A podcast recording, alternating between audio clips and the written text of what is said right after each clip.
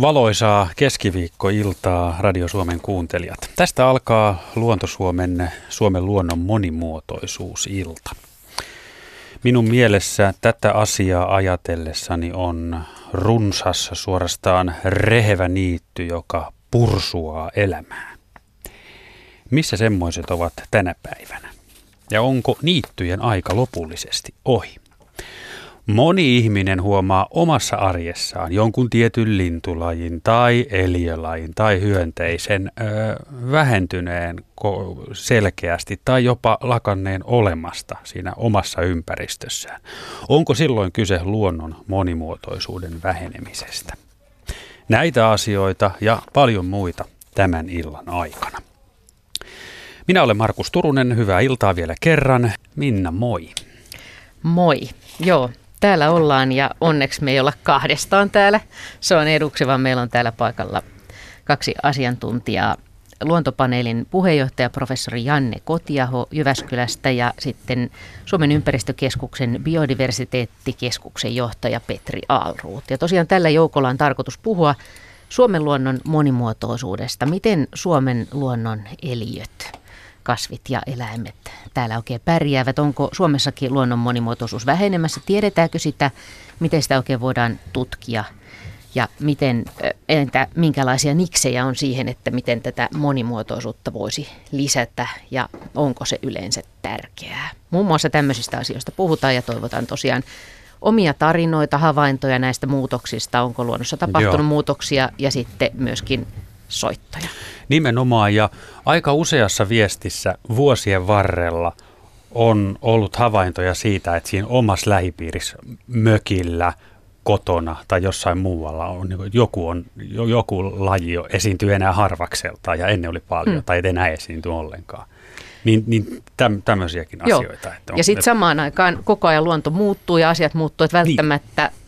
Se, Nimenomaan. että siinä omalla mökillä tapahtuu tai omassa pihapiirissä tapahtuu jotain muutoksia, niin kertooko se jostain isommasta vai eikö se kerro? Ja miten tota, Janne ja Petri, olette te, olette te ehtinyt keväässä nyt retkeillä? Mikä teillä on yleensä semmoinen kevään merkki? Siis tänään on ollut todella kaunis aurinkoinen päivä ainakin täällä pääkaupunkiseudulla. Joo, tänään oli todellakin myöskin Keski-Suomessa, mistä lähdin, niin oli aamulla varsin aurinkoinen sää ja kyllä mä siinä tuvan ikkunasta lintulauda, lintulaudalla vähän lintuja yritin katella ja totesin, että viisi mustarastasta on enemmän kuin viikko sitten ja se koko, koko talven oikeastaan talvehtunut yksi. Eli, eli kyllä siinä mulle on yksi semmoinen keskisuomalaisen kevään merkki, että selkeästi nyt mustarastaat on, on muuttanut jo meille asti ja sitten, sitten tietenkin sitä laulua yrittää käydä kuuntelemassa siinä aamulla, kun herää, mm. mutta ehkä heräsin tänään vähän liian myöhään, että en vielä, en vielä ole kuullut sitä mustarastaan varsinaista soidinlaulua, vaikka itse asiassa kyllä mä tiedän, että Keski-Suomessa sitä on jo kuultu. Joo. No se on hyvä, että tänään sait nukkua, että jaksat täällä. Se on aika voimakas, voimakas ja väkevä kevään merkki se, se mustarastaan laulu. Joo, kyllä se on semmoinen tunteita herättävä. No mites Petri? No mitäs tuota sunnuntaina kerkesin iltapäivällä pikkasen käymään Porkkalan niemellä ja katselin siinä sitten iltapäivällä, kun sieltä alkoi hanhia tulemaan Suomenlahden yli ja olihan se upeata katsoa. Sieltä tuli pieniä hanhiparvia toinen toisensa perään ja sieltä tuli kurkia, jolla oli selvästi vaikeuksia kovassa sivutuulessa tulla, että se lento oli aika sivuttain menoa ja punarintoja hyppelehti siellä täällä ja joitain yksittäisiä kyyhkyparvia näkyy lisäksi. Että kyllä niin kuin etelärannikolla lintujen muutto on hyvässä vauhdissa ja, ja se näkyy ja se kyllä myös ilahduttaa. Oletteko te, te olette molemmat luontoharrastajia ollut jo pitkään, pitkään myöskin tai ihan lapsuudesta asti, niin oletteko te sellaisia, että, että keväällä tulee niin uutta puhtia? Joo, kyllähän se on ihan selvää, että, että talven jälkeen, kun aurinko rupeaa paistamaan tai päivät ylipäätänsä pitenee, niin sitä tulee mentyä sinne, sinne kuistille ja ja portaille pihalle kuuntelemaan, että josko täällä jotain kuulisi. Illalla tietysti pöllöt huutelee nyt justiinsa, että se on, se on myöskin semmoinen, mitä odottaa oikeastaan, niin kuin, että keväällä se alkaa sitten ja se alkaa jo oikeastaan niin kuin aika aikaisinkin. Kyllä, kyllä sitä täytyy sanoa, että tämä luonnon havainnointi tai, tai niin kuin ulkona oleminen lisääntyy sitä mukaan, kun valo lisääntyy. On ihan selvä vaikutus. No Petri Alrut, sä oot myöskin ötökkämiehiä, niin miten tämä ötökkä kevät tai hyönteiskevät. Okei, okay, ihan puhutaan hyönteisistä. Joo, tota, ötökkäkevätkin on semmoinen suhteellinen käsitys, että ötököitähän on aina, mutta tietysti silloin kun ne on hangealla tai talvet jossain, niin niitä on vaikea havaita, mutta tietysti jos on ankara asianharrastaja, niin niitä käydään talvellakin vähän etsiskelemässä ja, et, etsiskelemässä ja katsomassa ja niitä voi havaita myös, myös tietenkin keväthangilla että keväthangillahan liikkuu aika paljon tavaraa. Mutta juuri nyt on alkamassa se, se kausi, että hyönteistä alkaa myös aktiivisesti liikkua niin kuin ilmassa ja se on, niin kuin, se on kuitenkin se niin kuin oikea ötökkäkauden alku. Onko sun mielestä muuten ötökkä-sana vähän huono? Niin kuin jotenkin vähän lapsenomainen. Yhtään. Ei mua haittaa. Niin kun se, se on jollain lailla, kun se hyönteinen on vähän hankala, kun se ei sitten kuulu niin. hämähäkkieläimet ja tämmöiset madot mm. ja tällaiset. Mm. Niin siis onhan meillä kuitenkin Facebookissakin ryhmä Suomen ötökät. Ja Suomen ötököissä on melkein 9000 jäsentä. 9000 jäsentä ei voi olla väärässä. Ei. Mm. Mistä liian tämmöisen ötökkäsanan alkuperä? Mutta siis meidän on itse asiassa tarkoitus puhua myös näistä isoista muutoksista luonnossa, mitä on tapahtumassa ja mikä on luontaista ja mikä luonnollista ja mistä pitäisi olla huolissaan. Jos lähdetään tästä keväästä liikkeelle, niin Tiedetäänkö me sitä, että onko meillä esimerkiksi tänä keväänä vähemmän linnunlaulua kuin 40 vuotta sitten? Voiko tämmöistä sanoa? No tota... Aika vaikea. Se, niin, mutta jos me lähdetään oikeastaan liikkeelle siitä, että, että me tiedetään kuitenkin, että lintuja on vähemmän. Eli tästä on ihan tutkittua tietoa, että meillä lintujen määrä, yksilömäärä on pienentynyt, niin silloinhan se tarkoittaa, että lintujen laulua myös on vähemmän. Mutta sitten se on vähän ehkä eri asia, että huomataanko me, että lintujen laulua on vähemmän. Koska mm. kyllähän se talven jälkeen nyt ihan huimasti lisääntyy ja sitä on joka puolella ja sitä on paljon. Mutta onko se vähentynyt, niin se on aika, että huomaanko me sitä. Mä tiedän, että se on vähentynyt, mutta huomaanko me, niin se on eri asia.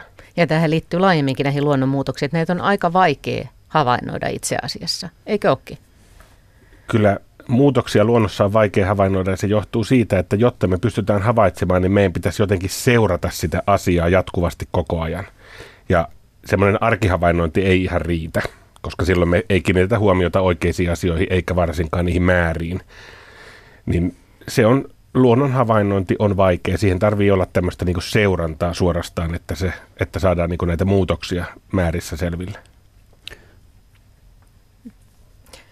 Jo, Joskalainen on, on puhelimessa. Selvä. Otetaan hänet tässä vaiheessa lähetykseen. Halo Joska. No, halo, kuuluuko sinne? Kyllä, kyllä. Hyvin kuuluu. Selvä juttu. Joo. Kumpi aloittaa? Joo. Sieltä vai täältä? Sieltä vaan.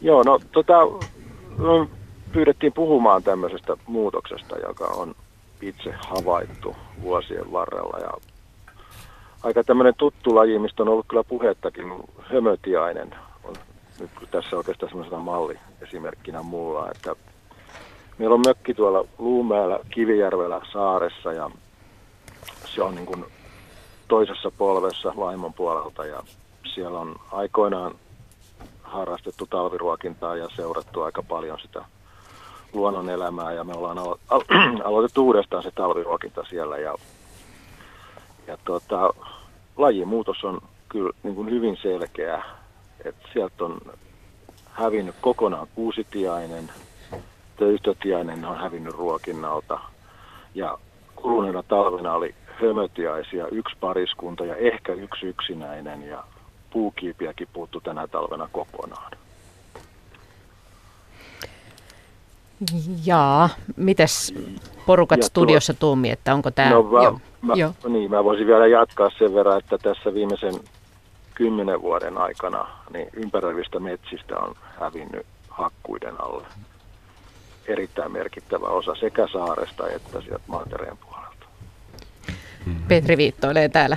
Joo, kyllä tämä niin sanottujen metsätiaisten häviäminen tai taantuminen on, on hyvin tunnettu ilmiö ja Kyllä se tosiasia on, että esimerkiksi tässä pääkaupunkiseudulla kaikki nämä kolme tiaista rupeaa olemaan varsin vähissä. Ja tota, voi sanoa, että koko etelärannikolla oikeastaan näiden, näiden lajien näkeminen edellyttää sitä, että pitää ihan hakeutua sitten kunnollisempaan metsään. Ja kunnolliseen metsään tarkoitan semmoista, jossa on niin metsälle luontaisia rakennepiirteitä jäljellä. Ja tota, tämä on jotenkin surullista, että sillä, koska jos ajatellaan, että siinä vaiheessa kun tavanomaiset lajit alkaa taantumaan, niin se on kyllä merkki siitä, että ekosysteemi on voimakkaassa muutoksessa. Ja, ja tota, tällä hetkellä tietenkin meidän, meidän niin kuin tämmöinen metsämaan talouskäyttö, se on voimakasta ja sinne toki olisi mahdollista jättää enemmänkin semmoisia rakennepiirteitä, jotka tukis tämmöistä lajien säilymistä, mutta, mutta selvästi ei ole asioille tarpeeksi tehty, koska tämä trendi näyttää jatkuvan. No tiedetäänkö se tarkasti, että miksi esimerkiksi hömötiainen ja, ja tota, töyhtötiainen ei pärjää? No kyllä se liittyy tietysti sekä, sekä pesimisen että ravinnon hankintaan että ravinnon varastointiin ja, ja, ja tota, tämän, tämän kaltaisiin ilmiöihin. Että esimerkiksi vaatii tämmöisiä, tämmöisiä pökkelöitä, pienikokoisia, pienikokoisetkin riittää. Lehti, yleensä lehtipuupökkelöitä ja se, että tuommoisessa luonnontilaisemmassa metsässä semmoisia tietysti on tarjolla paljon enemmän ja, ja tota, taas kovien hakkuiden jälkeen niitä ei välttämättä löydy. No, mutta eikö, eikö tämä tullut, tai onko tämä tullut vähän niin kuin yllätyksenä nyt kaikille tämä tiaisten tilanne? Mä, jos mä vastaan tuohon vielä, niin tuota, mä luulen, että se, että niin moni tämmöinen ennen niin tavanomainen metsälaji on ruvennut taantuun, niin ehkä, ehkä se, että niin moni on taantunut, niin se ehkä on yllätys. Mutta sinänsä, jos mietitään, mitä nämä tarvitsee, niin ei se varmaan ainakaan tiedemiehille ole yllätys. Mitäs Janni?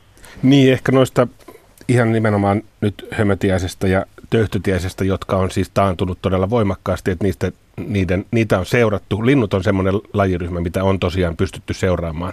Niin tiedetään, että, että yli puolet yksilöistä on, on niin kuin viimeisen parinkymmenen vuoden aikana hävinnyt. Eli se on, se on radikaalia vähenemistä.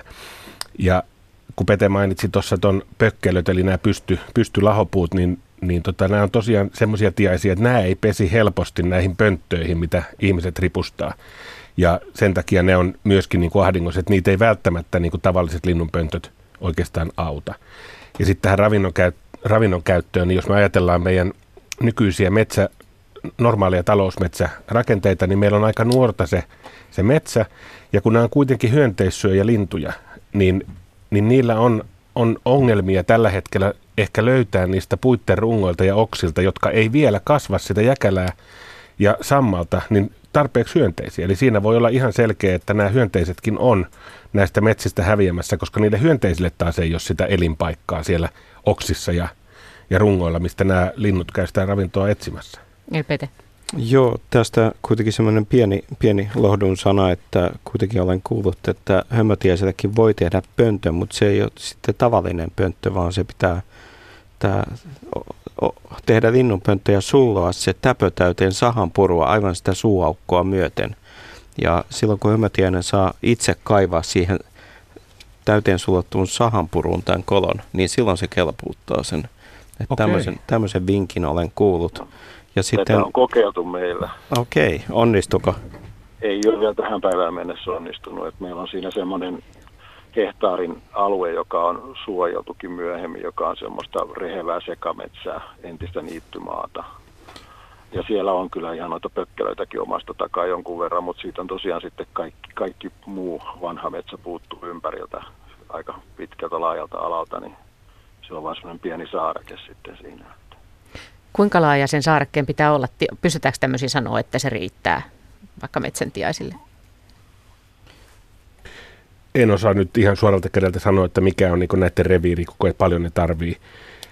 Mutta, mutta kyllä nyt luulisin, että tämmöinen hehtaarin, hehtaarinkin läntti on jo kuitenkin ehkä riittävä yhdelle parille, mutta sitten on aina se kysymys siitä, että, että voiko ne elää pitkällä tähtäimellä näin pienissä niin kuin olemassa olemissa hyvälaatuisissa niin kuin alueissa. Ja vastaus siihen on, että epätodennäköistä Joo, ihan kysymyksenä, että mä oon nähnyt myös toisenlaisen tämmöisen hömötiäis tavallaan tekopesä tai äh, viritelmä, eli semmoisen, että otetaan lahoa esimerkiksi haapaa, että jos joku haapamaapuu, ja otetaan siitä pätkä ja otetaan siitä se, niin kuin, äh, mitä mä sanoisin, leikataan siivu, ja sitten tehdään siihen puukalla pieni reiäalku ja pistetään se, tämä siivu elävää puuta vasten, niin silloin se myös niin kuin hömötiainen voi päästä kaivamaan siihen, että oletko tämän tyyppistä kokeilua missään nähnyt tai kokeilua? No itse en, en ole. Nyt kun mainitsit, niin muistan lukeneeni tällaisesta, mutta sitten toinen, mitä, mitä tota, ollaan tehty, niin jonkun verran näihin pökkelöihin, jos on ollut kova, kova se tuohi, niin tökkinyt puukolla semmoisia reijän alkuja tai reikiä, että siinä olisi niin kuin alku, mistä voi sitten jatkaa. Ja niistä en tiedä, en ole seurannut, että olisiko näihin mahdollisesti, että toki siellä on niin pitkin rantoja hyviä, hyviä mettiä, että siellä joka syksy on nyt nähty useampana vuotena valkoselkätikkaa pyörimässä ja pohjantikkaa on käynyt, mutta ei ole, ei ole jäänyt sitten oleskelemaan ja siellä on, on, on länttejä vielä jäljellä. Et valtaosa niistä metsistä oli sellaisia, jotka oli viimeisen kaskenpolton jäljiltä kasvaneet. Et ne oli aika mittavia tai jyskeitä. Sen tyyppiset metsät on ylipäätänsä niin kuin biodiversiteetin kannalta äärimmäisen tärkeitä, että nehän tarjoaa valtavalle lajijoukolle sitten, sitten kyllä elinympäristöä. Valitettavasti niistä on hyvin vähän jäljellä. Se on juuri näin. Mutta jos vielä saan kolmannen vinkin antaa, niin tavallaan jos, jos on tiheää tuommoista lehtipuumetsää, niin, niin tietysti se, että sieltä voi tuota pari metrin korkeudelta käydä sahamassa, jos se on oma metsää, niin, niin käydä sahamassa puita poikki ja tehdä tämmöisiä keinotekoisia pökkelöitä ja tämmöisten sanotaan reiden paksusten koivujenkin lahoaminen on aika nopeata, nopeata, että siihen kyllä saa muodostettua äkkiä, äkkiä tämmöisiä sopivia puita, joihin, joihin periaatteessa hömötiainen voi pesiä. Ja mä oon itse tehnyt tämmöisiä joitain satoja kappaleita ja oon sitten käynyt justiinsa puukolla tai kirvellä tekemässä tätä reijän alkua tuoheen, mutta en ole sitten seurannut, että onko siitä ollut mitään hyötyä. Joo, tämmöiseen en ole törmännyt aikaisemmin. Selvä. Kiitos Joska. Hyvää illanjatkoa sinne Turkuun. Joo, eikä Moi moi. 020317600. Puhelinnumero tänne Luontosuomen monimuotoisuusiltaan. Siis 020317600. WhatsApp-numeromme on 0401455666 ja Radio Suomen etusivuilta osoitteesta yle.fi kautta Radio Suomi voit käyttää viestistudioon toimintoa. Tässä mainittiinkin jo äsken, että, että on uus, uutta tietoa esimerkiksi hömötiäisestä ja töyhtötiäisestä. Ja tämä johtuu siis siitä, että vaan joitain viikkoja sitten ilmestyi tämä tuorein uhanalaisarvio, jota ilmestyy noin kymmenen vuoden välein ja jossa, johon on kartotettu sitten tavallaan se tieto, että miten Suomen luonnon lajeilla menee. Ja mikä tämän uhanalaisarvion loppu, tiivi, miten sitä voi tiivistää? Että mitä, mitä se kertoo meille tällä hetkellä. Tämä on aika vaikea kysymys, niin. että miten se voi tiivistää, koska siihen, siihen oli otettu peräti 22 000 lajia, eikö niin? Joo, kyllä. Eli, eli Suomen noin 48 000 lajista, niin noin 22 000 on pystytty arvioimaan se, että, että onko, ne, onko ne uhanalaisia vai onko ne elinvoimaisia, eli, eli meneekö niille hyvin. No jos sellainen yleisesti katsoo eri, jos lähtee vaikka eri elinympäristö- tai luontotyypeistä liikkeelle, niin kautta linjan nyt on niin, että kaikissa luontotyypeissä niin lajien uhanalaisuus on hieman tai vähän enemmän lisääntynyt sitten niihin, siihen viimeiseen, viimeiseen arvioon verrattuna. Niin yhdeksän vuotta sitten. Niin, yhdeksän vuotta sitten. Eli 2010 tehtiin edellinen, 2000 oli sitä edellinen. Eli, eli siihen verrattuna nyt on himpun verran esimerkiksi metsissä enemmän uhanalaisia lajeja kuin aikaisemmin, ja sitten toisissa elinympäristöissä on, on vielä voimakkaampaa tämä, tämä taantuminen kyllä. Eli yleisesti ottaen niin kuin kaiken kaikkiaan, niin meillä menee vähän huonommin monimuotoisuuden kanssa kuin, kuin aikaisemmin. Eli me ei olla pystytty pysäyttämään tätä monimuotoisuuden hupenemista tai, tai katoa, mikä, mikä on kuitenkin meidän kaikkien yhteinen tavoite. Ja siellä on tietenkin valtavasti erilaisia tarinoita. Joillain menee paremmin ja joillain menee heikommin. Ja joistain ryhmistä tiedetään paljon ja joistain taas tiedetään tosi tosi vähän. Mistä esimerkiksi tällä hetkellä tiedetään, missä meillä on isoimmat tie- aukot tietämyksissä? Voiko tämmöistä kysyä? Voi toki kysyä. Ah, kaikkea voi kysyä. siis Sen takia on, mä oonkin tässä hommassa. On, on koko joukko sellaisia eliöryhmiä, joista niin perustiedon keruu on edelleen niin kuin voimakkaasti työn alla. Jos ajatellaan jotain, jo, joitain sieniryhmiä esimerkiksi, niin niiden monimuotoisuus on vastaava niin kuin viime vuosikymmeniä ymmärretty, että kuinka paljon niitä onkaan. Että esimerkkinä, että kun seitikkejä alettiin aikanaan Suomessa ahkerasti tutkiin, niin siinä vaiheessa kun seitikkitutkimukset käynnistettiin, niitä ei tunnettu paljonkaan ja sitten kun niitä oli tutkittu aika niin kuin toistakymmentä vuotta, niin se lajimäärä oli aivan huikeasti lisääntynyt. Ja tämmöisiä tarinoita varmaan löytyisi paljon, jos vaan niin kuin meillä olisi voimavaroja tutkia kaikkea, mitä tutkia voisi. Mutta tietenkin voimavarat ovat rajalliset ja tämmöisiä katvealueita löytyy ja, ja niitä löytyy yleensä sitä enemmän, mitä pienempiin olentoihin mennään. Et niin meillä, puut- me, meillä ei ole mitään rataseläintutkijoita, jotka pystyisivät tekemään rataseläinten vaikkapa uhalaisuuden arviointia tai jotain vastaavaa, että näitä ja on. Maaperäkarhukaisia ei kukaan tutki esimerkiksi täällä, vaikka ne on niin jänniä kavereita. Niin, ne on suorastaan suorastaan lystikkäitä. Mitäs nämä ratas, rataseläimet on? Ne, ne on myös sellaisia pieneliöitä, joita on, on kosteassa, kosteassa ympäristössä. Ja kun oli tämä puutteellisesti tunnettujen lajien tutkimushanke, joka kesti kymmenisen vuotta, niin eikö se ole niin, että siinä löydettiin 2000 Suomelle uutta lajia ja 500 tieteelle uutta lajia, jotain tämän tyyppistä, että kyllä löytyy, kun jos tutkitaan. Kyllä, ja jos multa kysytään, niin kyllä tämän tyyppiselle perustutkimukselle edelleenkin olisi tarvetta vaikka kuinka paljon. Ja mun mielestä se on osoitus niin kuin sivistysvaltiosta, että pystytään myös tämmöistä perustietoa ympäristöstä keräämään. Meillä on tähän väliin puhelu. Joo, ja hän on Pekka, soittelee Lahdesta. Morjes Pekka. Morjes, morjes. Ja hyvää iltaa. Minkälainen sinun asiasi on? No kiitoksia. Minä olen metsästänyt vuodesta 60 lähtien, eli, eli on pitkä kokemus alkuaan silloin nuorempana tietysti aika aktiivisesti, mutta nyt ihan satunnaisesti. Ja tämä koskee metsäkanalintuja, kun silloin 60-luvulla niin niitä oli aika runsaasti, tietysti osittain sen takia, että oli sopivia ruokamaita pelloilla, kauraseipäät, kun oli syksyllä, ne oli mustanaa metsoa. Mutta sitten tällainen lintu, kun syy oli minun suosikki ja ei hirveästi tuolla peltoruokinnalla ole, mutta syitä oli määrätyillä paikoilla paljon ja, ja kun vedin joskus yhteen sitä, että minkä takia niitä syitä oli niillä alueilla, niin siellä paimensi karja kesän metsässä ja siellä oli polkuja tällaisia pieniä aukkoja ja tuli mieleen, että voisiko tämä sitten vaikuttaa siihen, että myös tyy pärjää hyvin siellä. Ja tämä sai oikeastaan jatkua sitten 1983, kun ollaan Herralassa oli veteraanisuunnistuksen MM-kilpailut ja itse asuin sillä paikalla, niin kävin sitten muutaman vuoden aikana kävelemässä näitä polkuja, mitä silloin suunnistuksen aikana tuli ja kas kummaa, sieltä löytyy edelleen pyitä ihan mukavasti kuin pillit, eli että ehkä siinä jonkunlainen yhteys sitten on sillä, miten se lintu voi liikkua siellä. Mitä tuumitte Joo, tämä on, kiitos vaan hyvin mielenkiintoinen tarina ja mä luulen, että ylipäätään tuommoinen aukkonen metsäkuva, niin se pitää enemmän yllä tämmöistä monimuotoisuutta. Ja pyyn, pyyn ja kaikkien metsäkanalintujen lisääntymisen kannaltahan niin tämä alkukesä on, on niin hyvin kriittinen.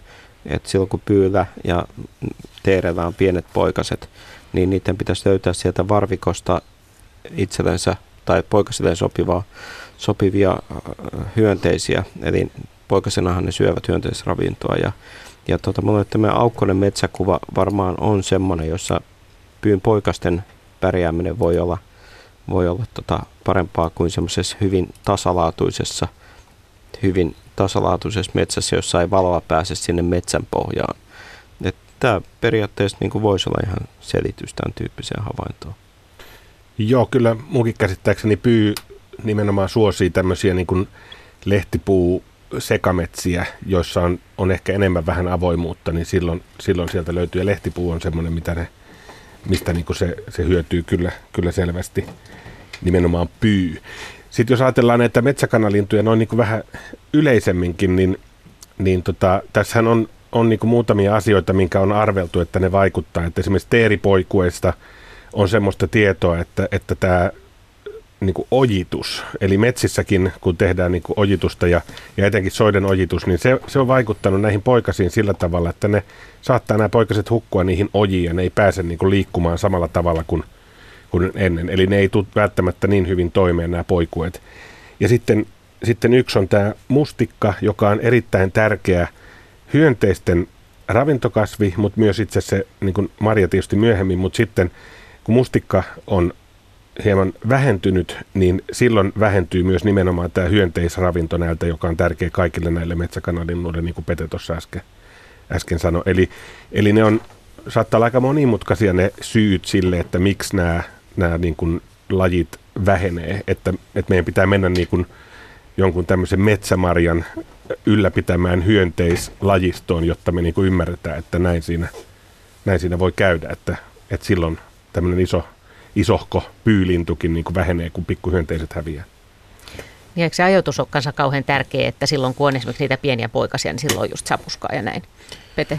Joo, ja tämähän oli tässä viime kesää aikaisemmin niin pyyn ja metson ja teiden ongelma, että siihen sattuu peräkkäin kolme kylmää alkukesää ja metsäkanalintujen poikastuotto romahti ja se kyllä näkyy nyt tälläkin hetkellä siinä, että ainakin etelärannikolla metsäkanalintujen kannat on varsin alhaalla.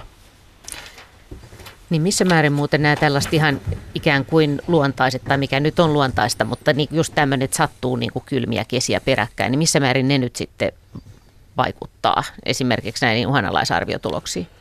Ne, ne toki vaikuttaa, mutta tietysti jos puhutaan uhalla sudearvioinnista, niin siinä on niin valtava se aineistomassa takana, että, että tämmöiset niin satunnaistekijöiden vaikutukset ei, ei yleensä pääse vaikuttajalla. Kun analysoidaan 22 000 lajia, niin ne kokonaistrendit ei ole mitään sattuman synnyttämiä. Että se aineistomassa, joka siinä on takana, niin se on niin suunnaton.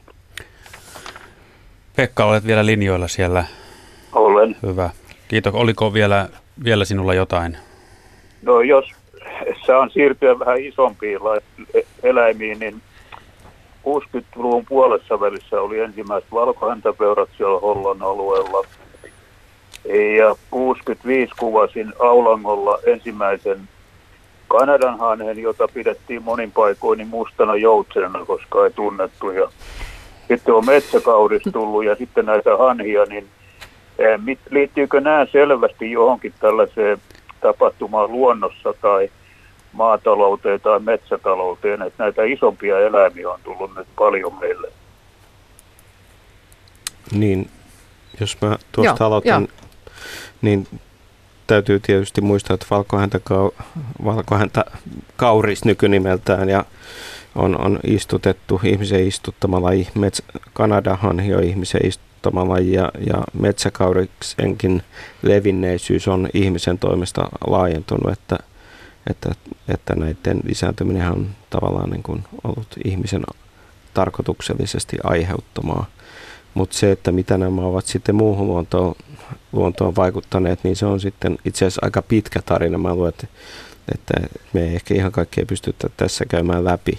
Mutta onhan se selvä, että kun luontoutuu sellaisia lajeja, joita täällä ei luontaisesti esiinny, niin niiden ravinnon käyttö saattaa painottua eri tavalla kuin meidän luontaisten lajien. Ja kyllä se niin kuin tavallaan aina niin kuin sitä kautta epäsuorasti vaikuttaa myös siihen, siihen että minkälaista metsämaisemaa ja luontoa me ympärillä havaitaan. Eikö, eikö semmoinen suuntaus ole tässä uhanalaisarviossa tai näissä linnuissa havaittavissa esimerkiksi, että suuret pärjää niin kuin paremmin? Kyllä, juuri näin, että keskimäärin suurissa on runsastujia enemmän ja pienissä, pienissä on enemmän häviäjiä ja siihen on sitten tietenkin lukuisia ja osittain aika monimutkaisiakin syitä. Pekka, no niin. Niin. Nyt hyvät illanjatkot Lahteen. Kiitos soitosta. Jääpä kuulua. Kiitos. Hyvä. Hei hei. Kiitoksia, jään kuuntelemaan. 020317600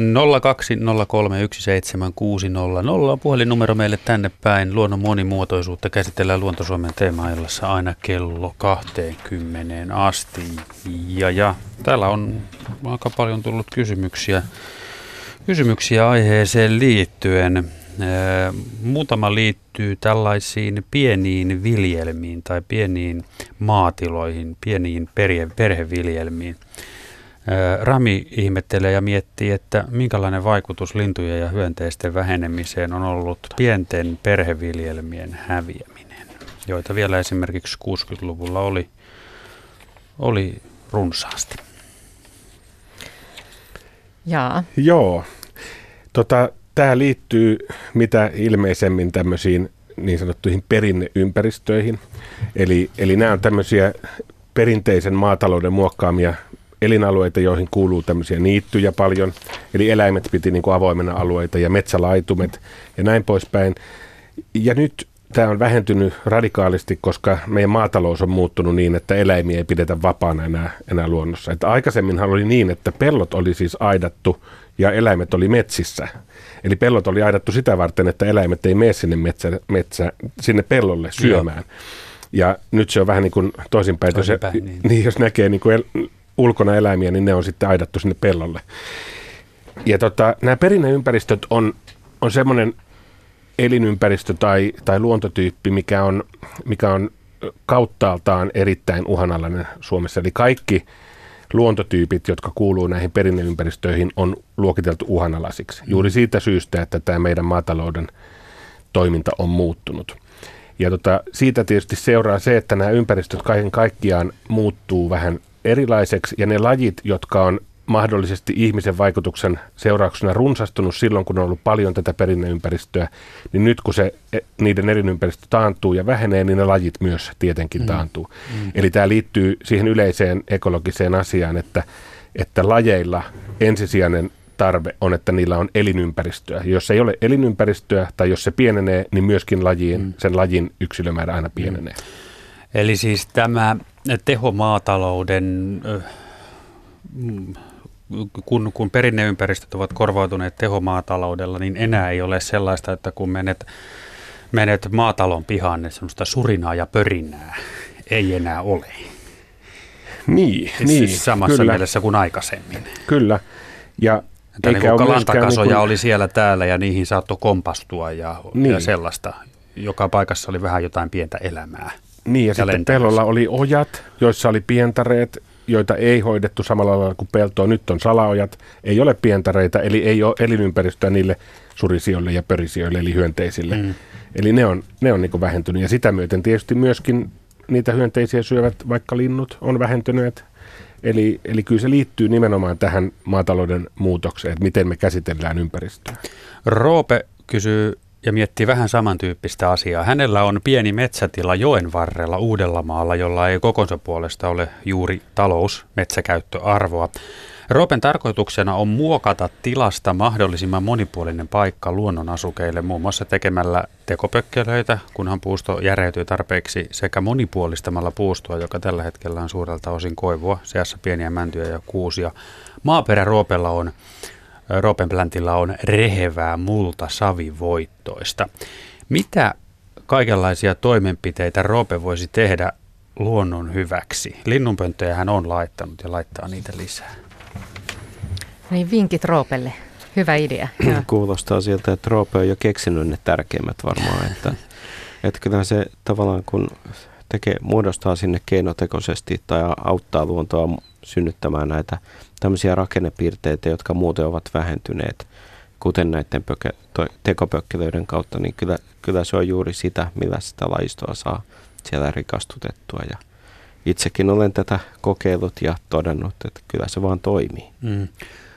No mulle tuli tuosta Roopen asiasta mieleen semmoinen, että kun on maaseudulla esimerkiksi perinnöksi jääneitä tiloja, joissa, jotka ovat muuntautuneet kesämökeiksi tai, tai ihmiset näkevät valtavasti vaivaa ruohon kasvattamiseen. niin onko tota, tämä tot, ruohon kasvattaminen? Pitäisikö kasvattaa jotain muuta kuin ruohoa? Petri? Joo, mulle itselläni nurmikko on aina ollut kauhistus. Ja, mutta se tietysti, että suuri osa ihmistä ei näin ajattele, niin näkyy siinä, että ihmisillä on sitten tämä tämä tarve päästä leikkaamaan viikonloppuna ruohoa. Ja, ahdistua siihen. Joo, ja, ja sitten t- siihen kuuluu tietysti myös se, että sitä pitää lannottaa, jotta pääsee useammin leikkaa. se lannottaminen ei suinkaan lisää niiden ruoho yksilöiden määrää, vaan ne kasvaa nopeammin, että mm. sitten on enemmän leikattavaa. Mutta tota, kuitenkin, jos se jättää leikkaamatta, niin kyllä se aika äkkiä rupeaa monipuolistua, että siihen tulee kukkakasveja, ja jotka pääsee siementämään. Että nehän ei pääse siementämään muuta kuin kaikkein matalimmat siinä, siinä ruohokentällä. Ja itse asiassa tämmöisestä hoitamattomasta nurmialueesta kehittyy niitty, niittymäistä ympäristöä. Eihän se tietenkään vastaa jotain perinnebiotooppia, mutta kuitenkin monilajisempaa ympäristöä varsin nopeasti. Ja, ja tota, myös hyönteislajistoperhoset ja muut tulee siihen paikalle pian. Ja siinä ei ole sitten pian kirjo Seppokin pyydystelee no niin. hyönteisiä. Aivan, eli, eli tota, niin, ei stressata nurmikon kynimisestä. tai jos haluaa pitää nurmikon, niin pienempi nurmikko vaikka voisi olla siinä vieressä sitten jotakin. Mm, niin, jos haluaa fudiskenttää tai mitä ihmiset Mm. Joo, joo, ja siis pien, pieni tota, tota semmoinen eläväinen nurmikko ja vähän pidempi niittymäinen mm. jalkapallokentällä ei ole oikein, ei ole ollenkaan huono asia. Siinä on vähän haastetta ja tulee harhautuksia ynnä muita enemmän. Sitten kun paikanaan pääsee isoille stadioneille, se käy vettä vaan. No mutta tuolla on myös tähän liittyen sitä, että, että miljoona linnunpönttöä oli, niin olisiko, olisiko tässä mahdollisesti osa, osa kaksi jonkunlainen niin. miljoona tekopökkelöä tai jotain semmoista. Se olisikin hieno. Tai, tai just näitä pieniä, ni, mutta onhan sillä iso niittyä. vaikutus, jos on niin, pieniä niittyjä tai niityhtäviä alueita, eikö niin? Kyllä, jos kyllä, ihmiset tekis, näkis sen, että, että antaa kasvaa ja antaa, antaa kukkien, kukkia ja sitten sinne tulee niitä pölyttäjiä, niin se voi olla yllättävän tärkeää. Kyllä, ja monet ihmiset asettaa näitä niin sanottuja hyönteishotelleja, eli jotka, joihin mesipistiäiset pölyttäjähyönteiset sitten asettuu. Niin miljoona esimerkiksi tämmöistä ötökkähotellia mm. pihapiireihin, niin se, se toisi tietysti oman lisänsä luontoon. Meillä on Tapio linjalla ja Rautajärven suunnalta. Öö, joo, kyllä, ja Rautjärven suunnalta. Rautjärvi, niinpä muuten onkin. Kyllä, muuten Muuten, meni hyvin. Nimikin on metsään, metsään mukaillen. Kyllä. Minkälainen asia? Joo, mulla on semmoinen kysymys, kun tuota, nyt kun on, puhutaan, puhutaan tästä luonnon muuttumisesta ja, ja nyt mun kysymys kun menisi sitten tänne hyönteismaailman puolelle, eli tuota, kun me asutaan, asutaan tota, lähellä Venäjän rajaa, eli meillä on Venäjän rajalle semmoinen vajaa kilometrin matkaa ja puhutaan semmoisesta eläimestä täällä kun, tai hyönteisestä kuin Venäjän herhilä. Ja tuota, meillä on ampiaiset hävinnyt ja herhiläiset tullut. Eli tuota, meillä alkaa olla niin näitä isoja herhiläisiä ihan har, harmiksi saakka, mutta ampiaiset on kyllä häipynyt. Niin onko nyt sillä lailla niin, että tämä herhiläinen, joka on joskus hävinnyt Suomesta, nyt on tullut takaisin, niin hävittääkö se nyt sitten nämä perinteiset, perinteiset ampiaiset? Mitäs Petri? sanotaan, että luultavasti ei kokonaan ainakaan siihen pysty. Et niillä on tietenkin samankaltaista ravinnon käyttöä ja, ja saattavat myös hakeutua pesimään samoille paikoille ja herhiläinen tietysti paljon suurempana on varmaan vahvempi, mutta tota, on vaikea kuvitella, että herhiläinen pystyisi syrjättämään ampiaisia kokonaan, koska jos katsoo vaikka Keski- ja Etelä-Euroopassa, missä herhiläistä on, niin kyllä siellä ampiaisiakin edelleen on. Mutta sinänsä tämähän on varsin komea laji, tämä herhiläinen, ja, mutta osa ihmisistä kokee sen pelottavana, kun se on niin kookas, kookas mutta tota, sehän on ihan rauhallinen kaveri, kun itse käyttäytyy rauhallisesti sen, sen läheisyydessä. Sinänsä asut kyllä mielenkiintoisilla seuduilla, että Rautijärvihän on luonnoltaan aivan tavattoman kiintoisaa seutua. Mutta siis ne pes- pesäpaikat olisi niinku se tavallaan, josta voisi tulla sitä. Niin, ei esimerkiksi... Kyllä siinä voi olla ravinnon käytössäkin, jos nyt aivan lähekkeen sattuu, mutta en, en, mä, en usko, että esimerkiksi tutkimustietoa tästä niin oikein mistään löytyisi, että mahtaako kilpailua sitten niin paljon olla kuitenkaan. Joo, onko tämä nyt miten, miten tota, laajalle nyt levinnyt, levinnyt, kun se todella, niin mä oon nyt sen verran sitä googlettanut, että se on niin kuin hävinnyt, hävinnyt joskus melkein kokonaan Suomesta ja nyt se on tullut sitten takaisin, niin onko tämä nyt sillä lailla niin, että onko tämä Kaakkois-Suomi nyt sitten niin kuin tämmöistä ensinnä, ensimmäistä levinnäisyysaluetta, vai onko tämä nyt jo levinnyt ihan koko Suomeen? Tota, ei ole levinnyt koko Suomeen. Et, äh, herhiläinen elää täällä silloin, kun elää Suomessa, niin levinneisyytensä pohjoisrajalla. Eli, eli to, aikoinaan tuossa 1900-luvun alkuvuosikymmenen oli paljon lämpimiä kesiä ja silloin herhiläistä esiintyi ja sitten, sitten tosiaan kun tuli viileämpiä vuosikymmeniä, niin se katosi ja taas kun ilmasto rupesi lämpenemään ja tuli lämpimiä kesiä, niin se tuli takaisin. Ja se on tullut tämmöisiä tietynlaisia pulsseina, jotka välillä niin kuin johtaa siihen, että niitä pesiä on niin kuin laajemmalla alueella tässä siellä kaakossa ehkä eniten ja sitten tässä etelärannikolla ja sitten se taas kun tulee epäsuotuisampia kesiä, niin saattaa mennä takaspäin. Eli se on vähän tämmöistä aaltoliikettä, mutta joillain alueilla, missä itsekin näin niitä esimerkiksi kymmenen vuotta sitten, niin, niin tota, nyt taas viime kesinä en ole tavannut, että, että ihan niin kuin, ei voi, ei voi semmoista niin kuin suoraa johtopäätöstä tehdä, että se tasaisesti menisi, mutta todennäköisesti ilmaston lämmetessä jatkaa leviämistä Suomessa yhä ylemmäs. Janne. Niin, mullakin on semmoinen havainto nyt ensimmäistä kertaa viime vuonna Hersiläisen niin Suomessa, Suomessa tapasin, ja se oli meidän talon kuistilla siis, tai siis pesi siinä kuistin katossa siinä ulkopuolella. Ja tota, mutta tämä oli ihan yksinäinen, yksittäinen kappale, ja mä epäilen, että tämä pesintä ei onnistunut. Se koko kesän kävi siinä ja lenteli ympäriinsä ja komeahan se sen pörinä on.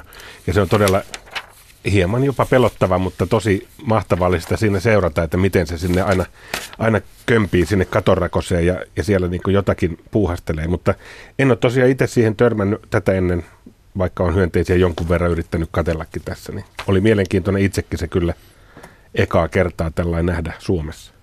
Niin, että jopa vähän pelottava vai? Niinkö? No joo, kyllä se ihan, olen nähnyt niitä ulkomailla sillä ja se, se, ei tunnu siellä ihan samalta kuin silloin, kun se on tuossa kotioven, ju, kotioven yläpuolella jatkuvasti suriseen. Mutta rauhallinen kaveri.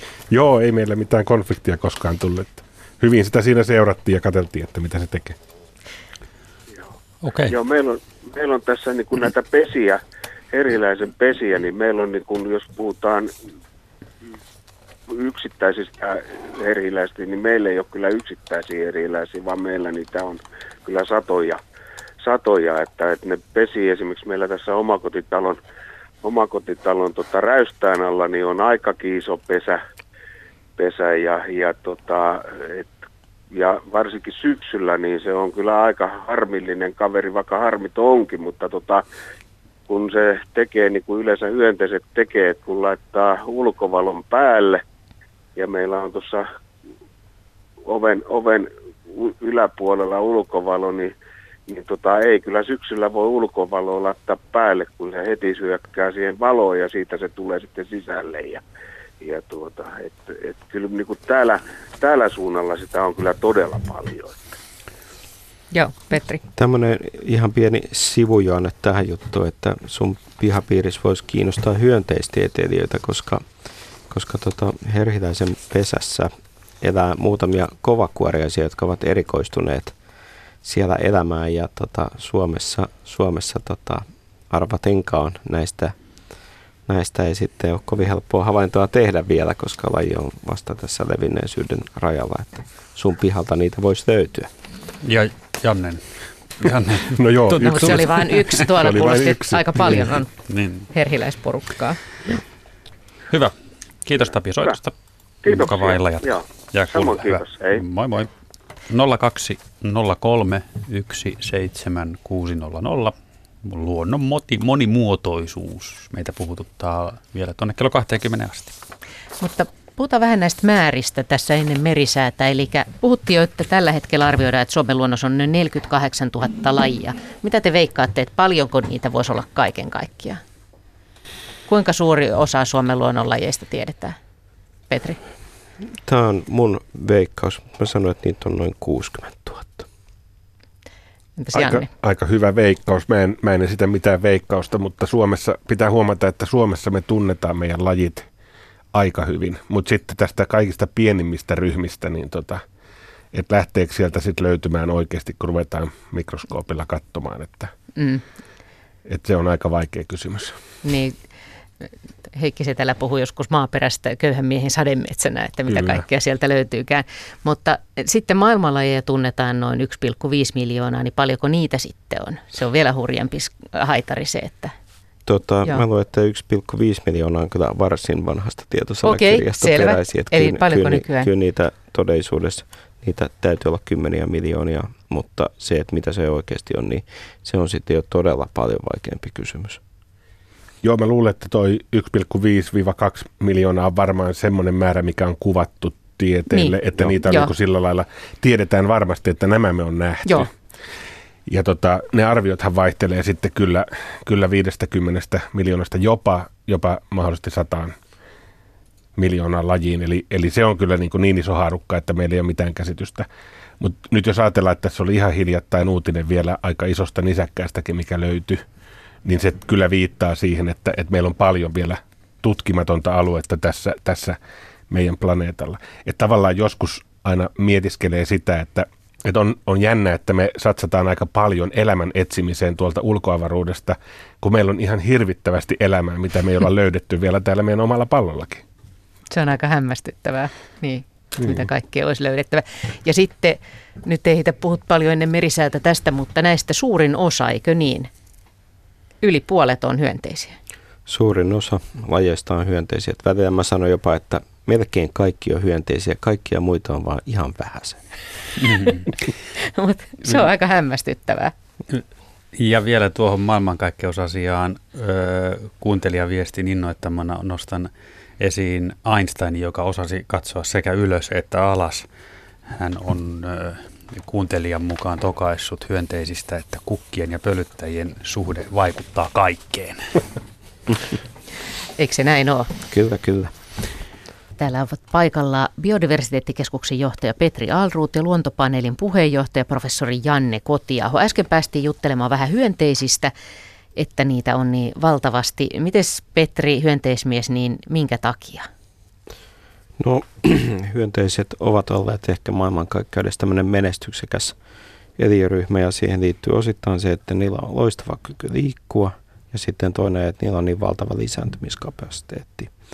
Ehkä kolmas tekijä on, että ne ovat niin loistavia sopeutumaan uusiin olosuhteisiin ja elinympäristöihin ja se on ehkä ollut tämä niin kuin sekä toisaalta diversiteetin aiheuttaja että tavallaan se tarve, että mi- mikä, mikä on tätä prosessia ajanut.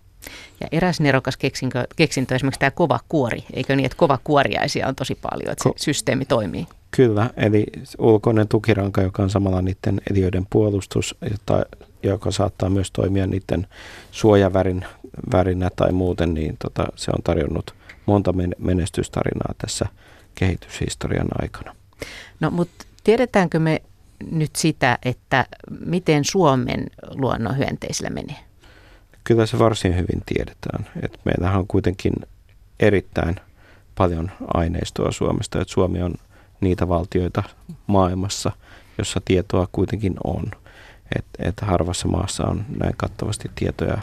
Siitä saa kiittää sekä meidän pitkää tutkimuskulttuuria, yliopistolaitosta ja sen edeltäjiä jo kaukaa menneisyydestä ja myöskin sitä, että niin kuin yhteiskunta on ollut aina niin kuin valmis panostamaan sivistykseen ja tiedon saantiin. Ja myös suomalainen luonne on jollain tapaa utelias, että suomalaiset ovat aina halunneet tietää, mitä ympärillä ja mitä siinä tapahtuu. Ja meillä on ihan valtaisa harrastajajoukko Suomessa. Että luonnon harrastajia on todella paljon, paljon enemmän kuin monessa muussa maassa. Ja, ja tota, se on tietysti mahdollistanut sen, että me pystytään arvioimaan, mitä meidän ympärillä on menossa. Niin tämä uhanalaisarvio esimerkiksi tosiaan, niin tähän pohjaa ihan valtaosin siihen, että valtava iso joukko luontoharrastajia on liikkunut maastossa ja kerännyt talteen näitä tietoja, eikö niin? Että ei tämä ole mikään tämmöinen tutkija, tutkijaprojekti suinkaan.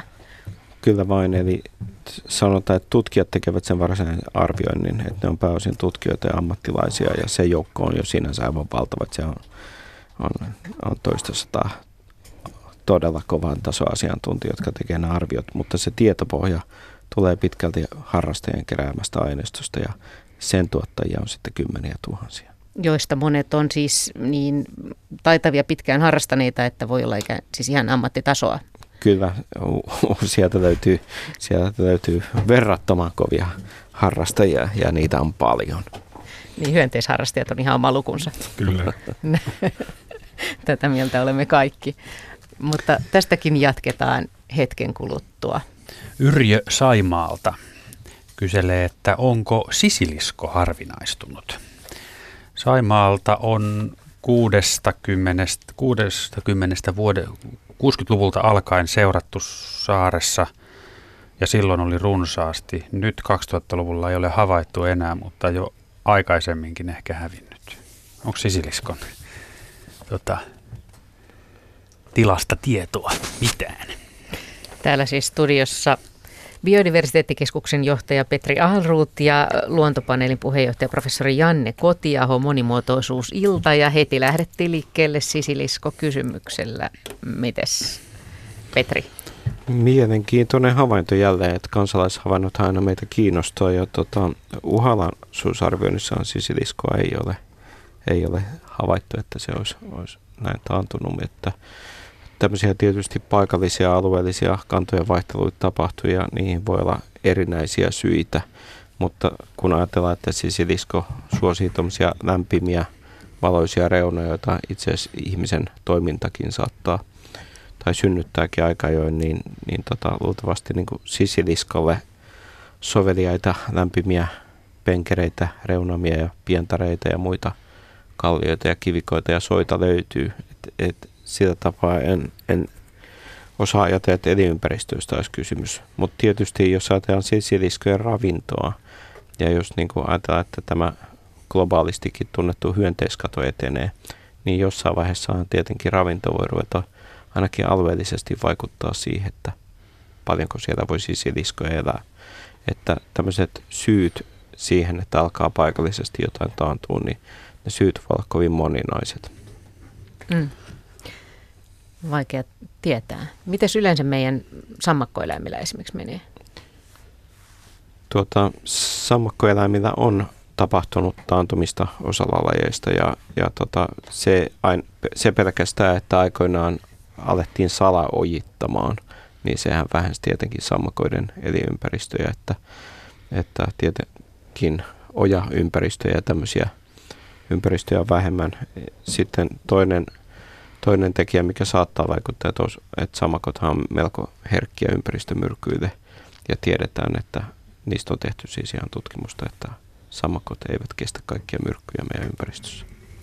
Maailmanlaajuisesti ja sammakoilla menee aika huonosti ja jotain viitteitä siis Suomessakin ei ainakaan parempaan päin. Joo, Petri. Joo, eli Suomessakin tietenkin pelätään, että tännekin leviää tämä sienitauti, joka sammakoita tappaa. Ja se on siis aiheuttanut sen, että sammakkoeläimet noin maailmanlaajuisesti on yksi voimakkaimmin uhanalaistuneita eliöryhmiä.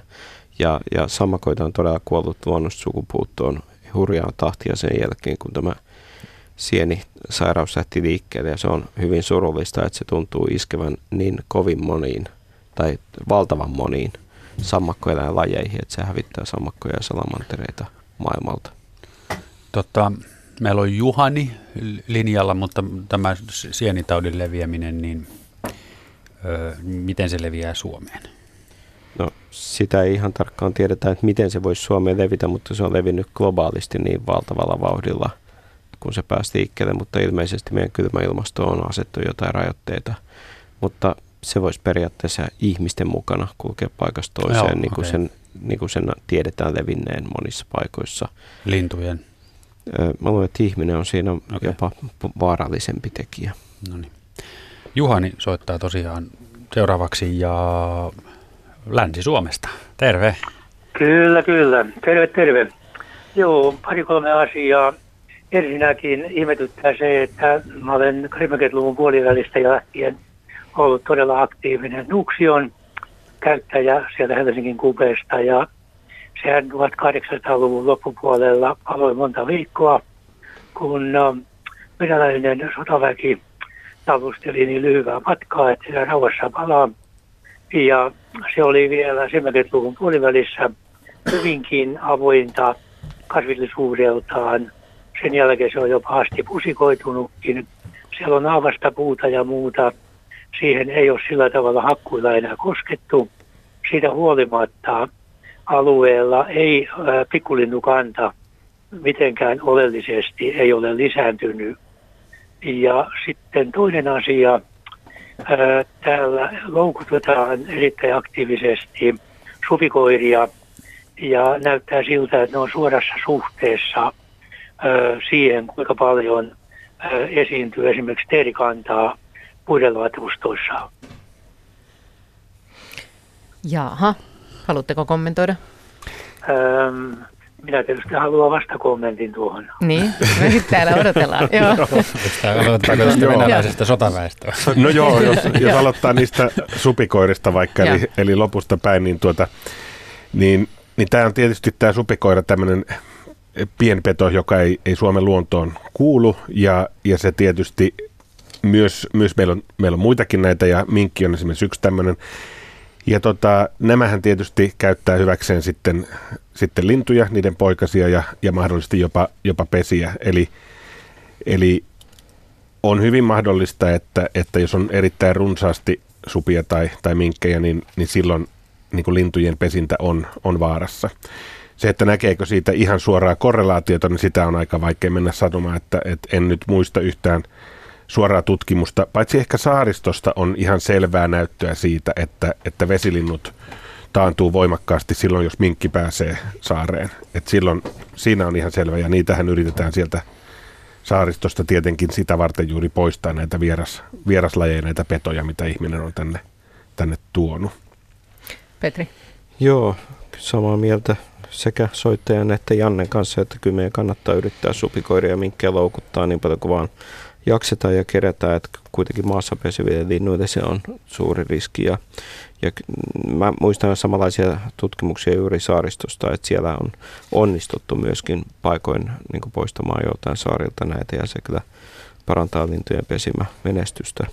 Mutta tämä tarina, mitä kerroit Nuuksiosta ja sen paloista, niin se on itse asiassa mielenkiintoista, koska, koska vielä sanotaan 80-luvulta sieltä löytyy tämmöisiä jäännöspopulaatioita joista semmoisista hyönteislajeista, jotka ovat aikanaan ehkä hyötyneet näistä metsäpaloista ja siitä, että sinne on tullut tämmöistä tämmöistä puoliavointa paahteista ympäristöä, palaneita puunkäkkyröitä ja ke- keloja ja koroja, jotka ovat siellä maisemassa säilyneet. Ja ja nämä oli käytännössä, kun se oli pitkään myös ihan metsätalousalueena, niin ne väheni ja väheni sieltä, mutta nyt sitten kun siitä perustettiin kansallispuisto, niin metsähallitus on siellä tehnyt näitä ennallistavia kulotuksia ja joitain näistä lajeista on sitten löydetty aineistosta uudestaan, että, että ehkä se palaa pikkuhiljaa lähemmäs sitä, mitä se silloin kauan sitten on ollut. Ja se on tietysti siinä koko ajan tarkoituskin.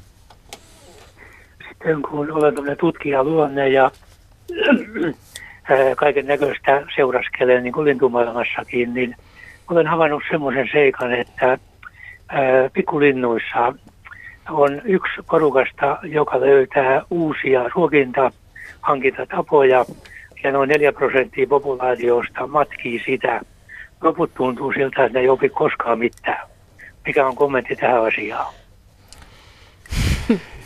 Joo, no kyllä linnuissa ihan varmasti on persoonallisuuksia ja erilaisia taitoja aivan kuin kaikissa muissakin eläimissä, niin kuin meissä ihmisissäkin. Eli, eli on hyvin mahdollista, että siellä on tämmöisiä löytäjiä ja seuraajia ja sitten niitä, jotka vaan hengaa siellä ympärillä ja näyttää siltä, että ne ei tee mitään. Toki nekin varmaan jotain tekee, mutta ei ehkä juuri sitä toimintoa.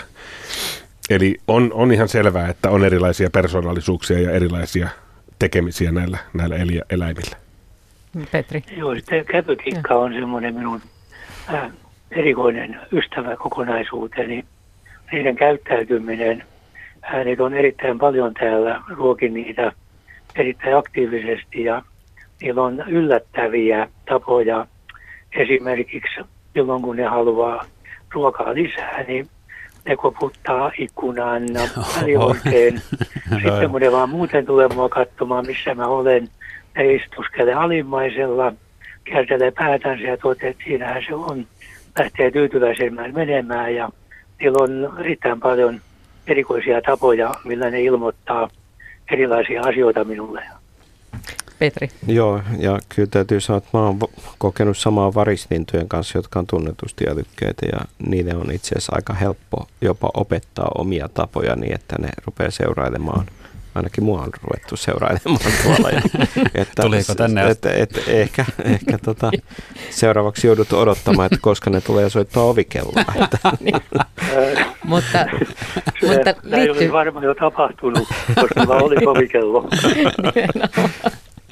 mutta... Sitten kurvit, joita on niin kuin aika paljon tällä päin, niin ne on myös jo tulleet niin tutuiksi, että ne jo odottelee naapuripuussa, kun mä kvaa, kvaa, krääk, krääk, krääk, kolme kertaa huudan, että savuska on paikalla. Niin nekin on paikalla.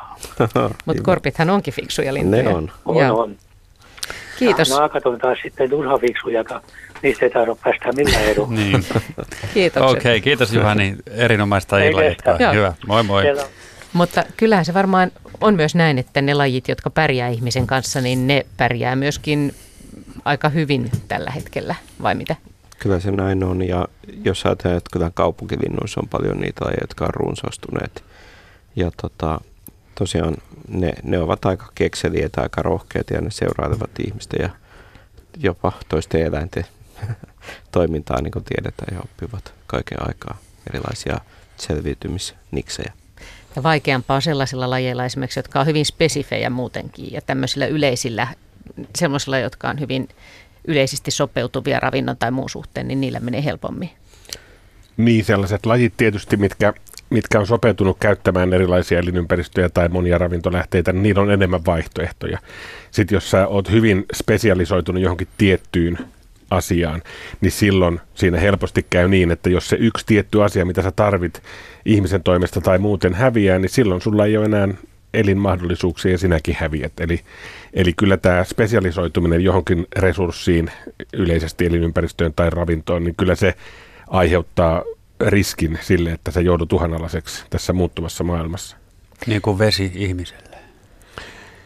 Vesi ihmiselle siellä, missä vettä on liian vähän. Mä kuulin semmoisen kimalaisprofessorin luennon, jossa oli just siitä puhetta, että kun kimalaisilla on eri pituisia kieliä, jotka on sopeutunut erilaisiin kasveihin, niin niin siellä myös tämä, että jos sä oot hyvin erikoistunut, niin monet sellaiset lajit on tänä päivänä heikommassa asemassa kuin tämmöiset yleiskimalaislajit. Vastaavia esimerkkejä löytyy luonnosta valtava määrä. Kuuntelijamme kysyy, pohtii tällaista asiaa kuin lajin sisäinen monimuotoisuus. Miten tärkeää se on ja onko siitä jonkinlaisia esimerkkejä – ja onko tällainen sisäinen monimuotoisuus laskussa tai nousussa? Toi onkin sanotaan hieman akateemisempi kysymys, mutta luonnon kannalta erittäin merkittävä. Eli, eli se, että jos kaikilla, jos lajin sisäinen monimuotoisuus on vähäinen, eli kaikilla yksilöillä on suhteellisen samanlainen kyky reagoida tai pärjätä jossain ympäristössä, niin jos se ympäristö muuttuu, niin todennäköisyys, että se niitä, kun jäljellä olevien yksilöiden joku pärjäisi siinä, niin, niin se on siitä monimuotoisuudesta riippuvainen. Ja tätä on myös kokeellisesti tutkittu ja osoitettu, että, että tämä sisäinen monimuotoisuus parantaa todennäköisyyttä, että laji pystyy kolonisoimaan esimerkiksi uusia ympäristöjä tai pärjäämään muuttuvissa olosuhteissa. Eli, eli tota, sanoisin, että erittäin tärkeä seikka lajin elinkyvyn kannalta. Ja eikö tämä ole myös se pelko, että jos lajin yksilöiden määrä käy hyvin vähäiseksi, niin se tarkoittaa sitä, että se monimuotoisuus myöskin Kyllä, sitten vähenee? tämmöinen geneettinen pullonkaulahan tekee sen, että jos populaatio käy pienenä, sieltä katoaa se lajin sisäinen monimuotoisuus ja sen jälkeen se vaste niin kuin, tai kyky vastata ympäristön muutoksiin heikkenee. Joku pieni asia, joku Murphyn laki, pieni sattuma voi sitten vaikuttaa silleen, Ju, että laji näin. häviää. Sattuman vaikutus pienessä populaatiossa kasvaa. Joo, se on oikeastaan ehkä tähän geneettiseen monimuotoisuuteen, eli lajin sisäiseen monimuotoisuuteen tärkein asia ymmärtää, että, että tämä yksilömäärä, mitä kutakin lajia on, niin se on suoraan yhteydessä tähän lajin sisäiseen monimuotoisuuteen.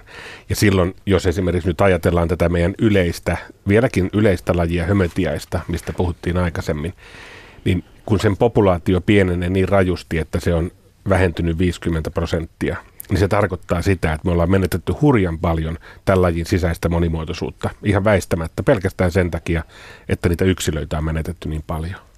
Niin tätä on ihmisillä aika vaikea ymmärtää, että nämä kriteerit on tällaisia, että jos se määrä vähenee paljon, niin silloin se näiden IUCN-kriteerien mukaan sitten merkitään, vai mitä?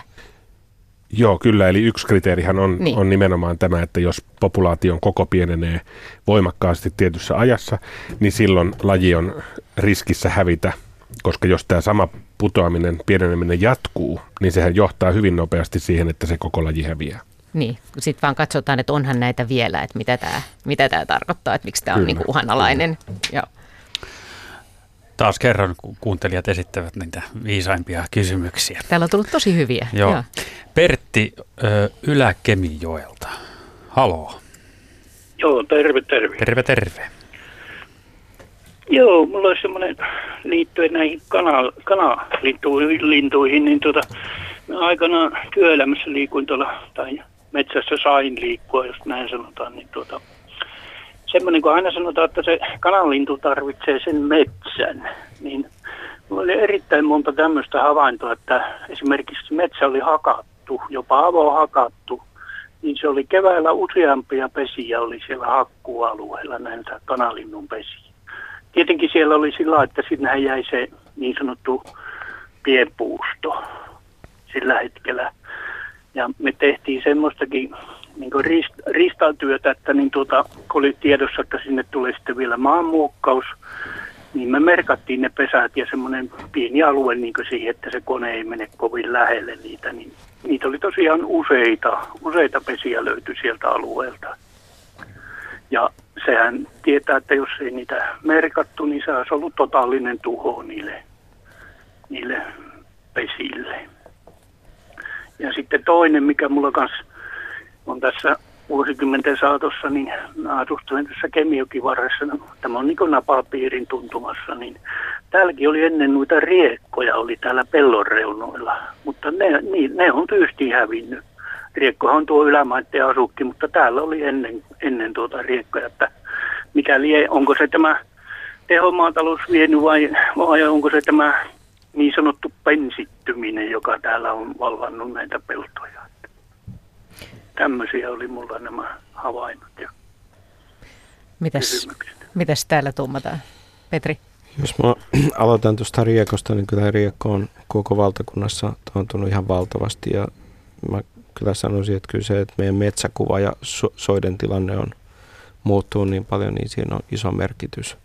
Eli, eli jos ajatellaan, että jos, jos tehdään su- uusi metsäoja ja se on suorat, suorat jyrkät reunamat, niin kyllä se on tietty riski, että, että riekon poikanenkin sinne suojaan sitten putoaa. Ja, mutta tietysti nämä on niin semmoisia, että näitä, ei, näitä taantumisia ei selitä vain yksi asia, vaan siellä on todellisuudessa monta syytä taustalla. Ja, ja tota, riekkoa esiintyy kuitenkin aikoinaan myös ihan täällä etelärannikolla, tämä oli jopa Suomenlahden saarilla varsin pitkä ja kaikki nämä eteläisimmät populaatiot on menetetty, niitä ei ole enää enää täällä jäljellä ja että niitä alkaa tulee vasta tuossa Etelä-Hämeessä vastaan ensimmäisiä ja etelärajaltaan se taantuu edelleen koko ajan. Kyllä se, että mikä metsäkuva ja suo, suomaisema meillä on, niin sillä on se suurin merkitys tähän. Mutta se, että näitä metsäkanalintuja tulee myös pesimään hakkuaukeelle, niin kyllä se tietysti, kun ajatellaan tuommoista, jossa on kuitenkin sitä pienpuustoa jäljellä, niin siellä on semmoista varvikkoa, joka – tarjoaa toisaalta niille riittävästi pesäsuojaa ja siellä on myöskin poikaseen ravintoa, että kyllä ne siellä pystyvät elämään, mutta usein on niin, että siellä pitkäaikaiselle pärjäämiselle kuitenkin siellä täytyy olla myös sitä oikeaa metsämaisemaa jäljellä, joka tarjoaa sitten ympäri vuoden niin kuin elinympäristöä myös muille, muille tota, vuoden kierron vaiheille. Niin, kyllä tässä varmaan Riekon kohdalla nimenomaan, jos ajatellaan, että me Suomi ollaan tämmöinen soiden maa alun perin ja, ja varmaan sillä on osa, osa vaikutus tähän, että kun ajatellaan, että meillä on 10 miljoonaa hehtaaria ollut suota, josta puolet suurin piirtein on ojitettu. Eli, eli me on 5 miljoonaa hehtaaria kuivatettu ja yritetty saada metsää kasvamaan, niin kyllä tämä näin ison mittakaavan kaavan elinympäristön muutos tämmöiselle lajille, joka nimenomaan tämmöisten suomaisten metsien reunoilla on, on ehkä niin eniten havaittavissa, niin on se selvää, että kun se puusto sinne kasvaa ja sen ympäristö muuttuu, niin sillä on joku rooli tässä tämän lajin, lajin niin kuin taantumisessa. Selvä. Kiitos Pertti soitosta ja hyvää illanjatkoa. Kiitos samoin. Hyvä, moi moi. 0203 17600 puhelinnumero ja Mirjami vastaa soittoihin.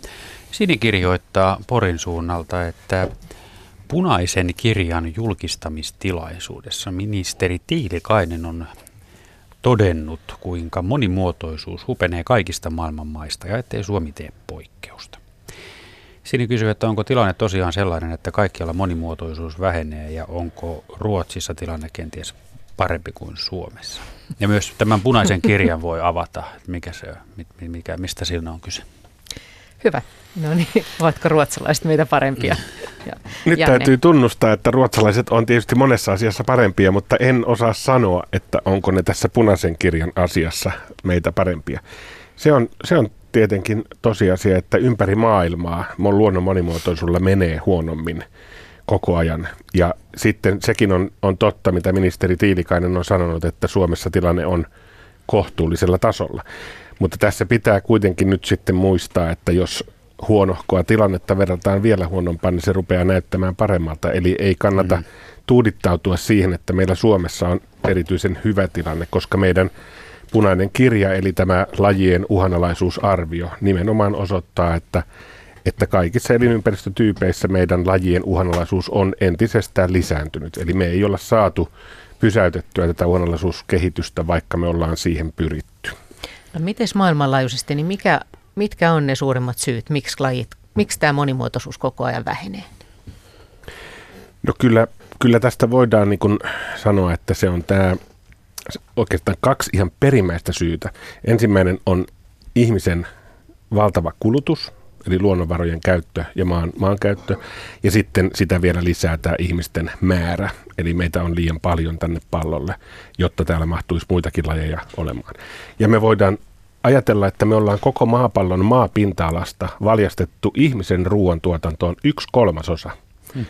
Se on hirvittävän iso määrä, mm. kun ajatellaan, että se on näiden muiden lajien elinympäristöä, mikä me ollaan raivattu pelloksi tai laitettu laitumeksi, niin se on melko lailla hävittänyt sen alkuperäisen luonnon täältä koko mm. yksi kolmasosa täältä koko maapallon pinta-alasta. Niillä ei ole kerta kaikkiaan niin tilaa olla. Se tila käy pienemmäksi. Tila käy pienemmäksi mm. ja kun lajien elinehto on elinympäristöt, jos ei niillä ole elinympäristöjä, niin ei ole lajejakaan. No täällä Metsäläinen kysyy juuri tähän liittyen, että puhutaan maa- ja metsätalouden aiheuttamista uhista, haitoista ja seurauksia, niin entäs kaupungistuminen, asumiskeskittymät, niin onko on, on, on, onko, onko, onko, voiko sitä jotenkin suunnitella paremmin vai, vai onko se vain yksinkertaisesti, että on niin kuin lössiä? Niin. Lössiä ei mahu. No jos ajatellaan näitä urbaaneja alueita, niin, niin nehän on sit koko maailman mittakaavassa kohtuullisen pieniä, mutta se on hyvin intensiivistä se hävitys, lähes yhtä voimakasta kuin silloin, kun raivataan pelto. Eli, eli yksi prosentti tai kaksi prosenttia maailman maapinta-alasta on ihmisen rakenne, rakentamia alueita. Eli se on, se on kohtuullisen pieni määrä noin niin kuin maailman mittakaavassa, mutta kyllä se tämmöisen läpäisemättömän pinnan rakentaminen, mitä me harrastetaan, eli me tehdään asfalttia ja betonia ja muuta, niin siinähän ei mikään laji sen jälkeen oikein enää viihdy. Hmm. Eli kyllä se on voimakas se meidän urbanisaatio aiheuttaa myöskin luonnon monimuotoisuuden heikkenemistä sillä kohtaa, missä sitä tehdään. Ja toisinpäin ajateltuna ihmisten kannalta taas se, että siinä lähellä olisi monimuotoista luontoa, niin olisi tietenkin monella tavalla tärkeää meidän terveydelle. Petri? Tämä tämä on tietysti sanotaan, tämmöinen teema, joka nousee koko ajan esiin ja on ehkä tärkeääkin pitää esillä, että ihmisen terve elämä vaatii sen, että meillä on ympärillä puhdasta luontoa. Että se, se vaikuttaa sekä meidän ihan niin kuin omaan puolustukseen eli immunologiaan, että mitä meillä on ympärillä ja sitten sillä on myös henkisesti melkoinen vaikutus.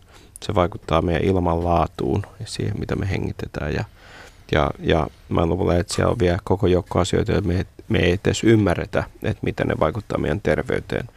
Mutta kuitenkin tiedetään, että ihmiset, jotka asuu lähellä viheralueita, ovat keskimäärin terveempiä kuin ne, jotka on siellä aivan betonin keskellä.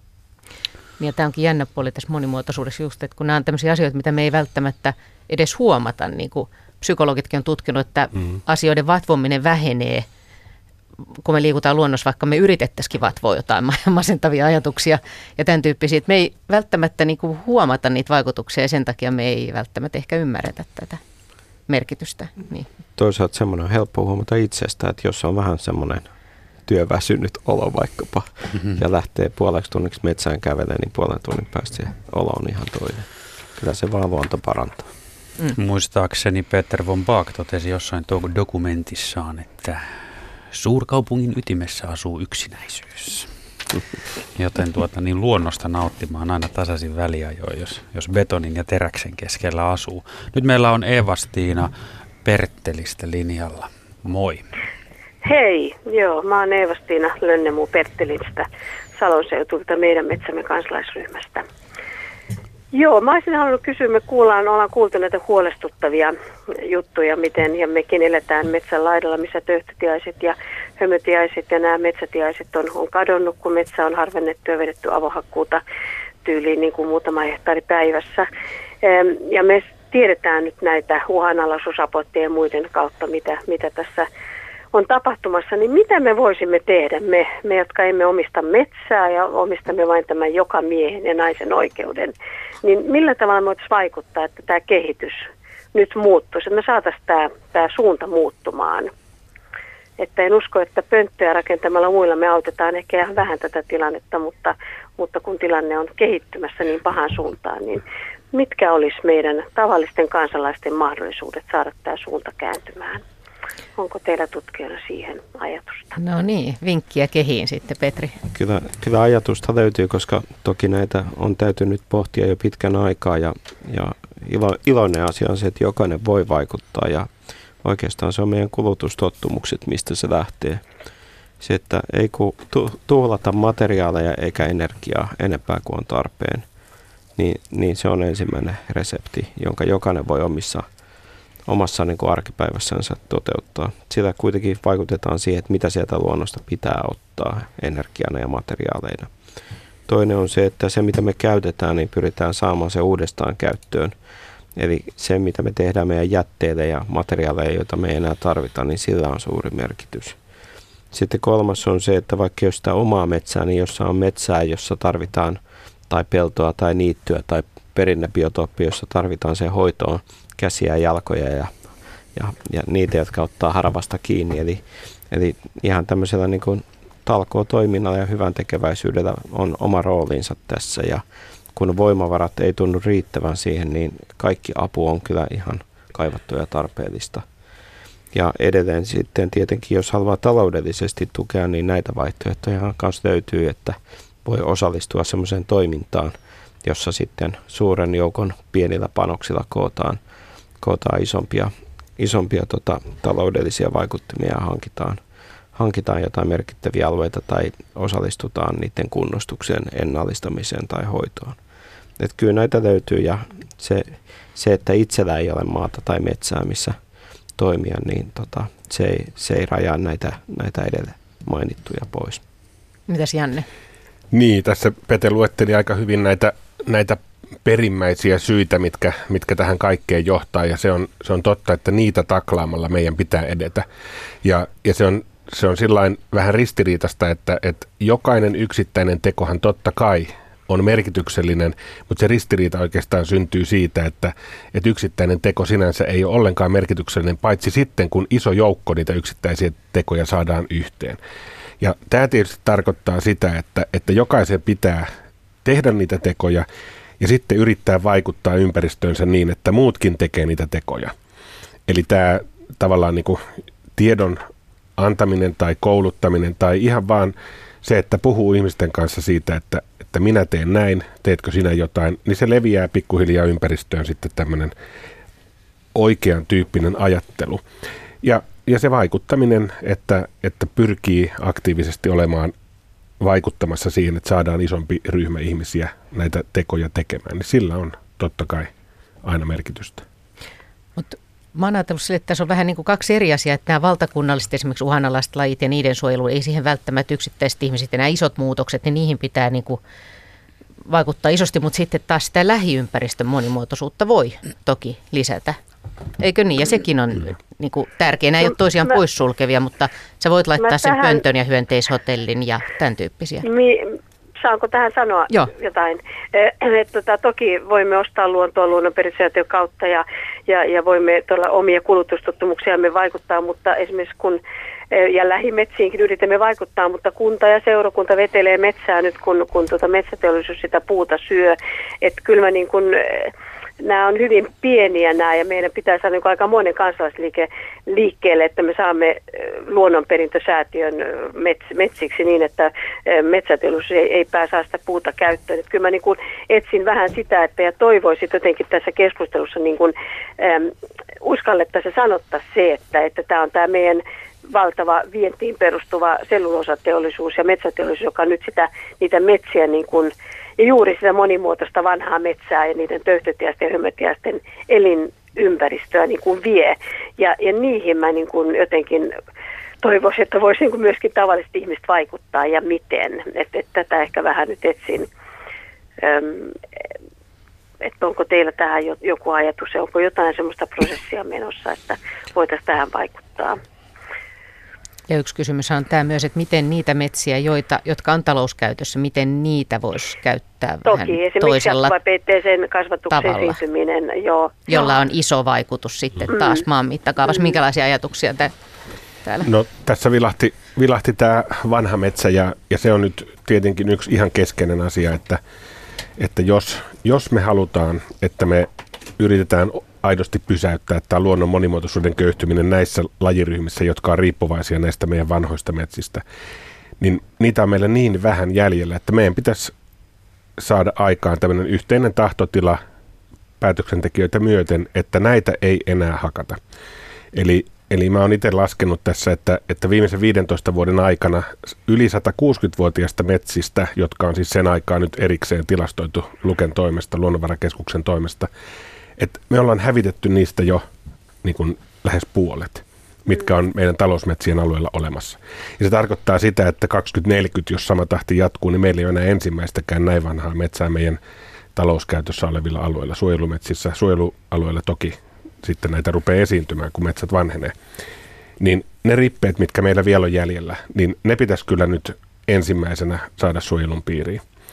Ja varmaan tässä niin kuin, niin kuin tämmöinen kansalaisaktiivisuus siinä keskustelussa on se keino, että, että, että kaikki ymmärtää, että tämä on tärkeä asia. Jos halutaan nämä lajit suojella, niin meidän täytyy säästää jonkun verran näitä vanhoja metsiä. Ja se jonkun verran tarkoittaa kaikki, mitä meillä nyt on jäljellä, koska, koska niitä, niitä on, niin, niin vähän. vähän. Niin. Joo. Mitäs Petri? Joo. Tähän lähinnä niin kuin sanotaan tietopuolen osalta voisi sanoa, että keinot tunnetaan – osaamista on ja uusiakin keinoja on kehitetty kaiken aikaa. Eli että niin kuin tiedosta ei ole puute. Ja sitten toinen puoli, että oikeansuuntaisia toimia tehdään, mutta toimet ovat riittämättömiä ja siitä on selviä osoitus se, että kuitenkin alastumiskehitys jatkuu. Joo. Eli onko sitten vaalit ja, ja pol- poliittiset päättäjät, vaikka sen vielä kysyisin tuota asioiden perehtynyt, onko, onko poliittisilla päättäjillä mahdollisuus, jos me saataisiin monimuotoisen ja vanhojen, vanhojen metsien ymmärtäviä poliitikkoja ja nyt valituksi, onko heillä valta vai, vai pitääkö meidän tehdä yhteistyötä metsäteollisuuden kanssa? Niin missä, te, missä on tämä mm. ratkaisu, että mihin me voitaisiin nyt yhdistää meidän kansalaisten voimat saadaksemme vanhat metsät suojel, suojelluksi? No Janne. Niin, no kyllä, kyllä se on selvää, että, että vaaleissa valitaan päättäjiä, joilla on valta päättää. Mm. Et se, se on sitten päättäjien asia, että mitä he lopulta oikeasti päättää. Että tämä on melkoinen, melkoinen ristiriita, ristiriita mm. koska tämä on taloudellinen kysymys, tämä on, tämä on monimuotoisuuskysymys ja tasapaino pitää löytää. Eli ei ole helppoja ratkaisuja mm. ja, ja mä oon aina ajatellut näin, että, että jos päätöksentekijä sanoo, että oli vaikea päätös, mutta siitä huolimatta teimme sen, niin silloin hänellä on ollut tietoa ja muitakin painavia asioita, mutta siitä huolimatta on pitänyt jotakin valita.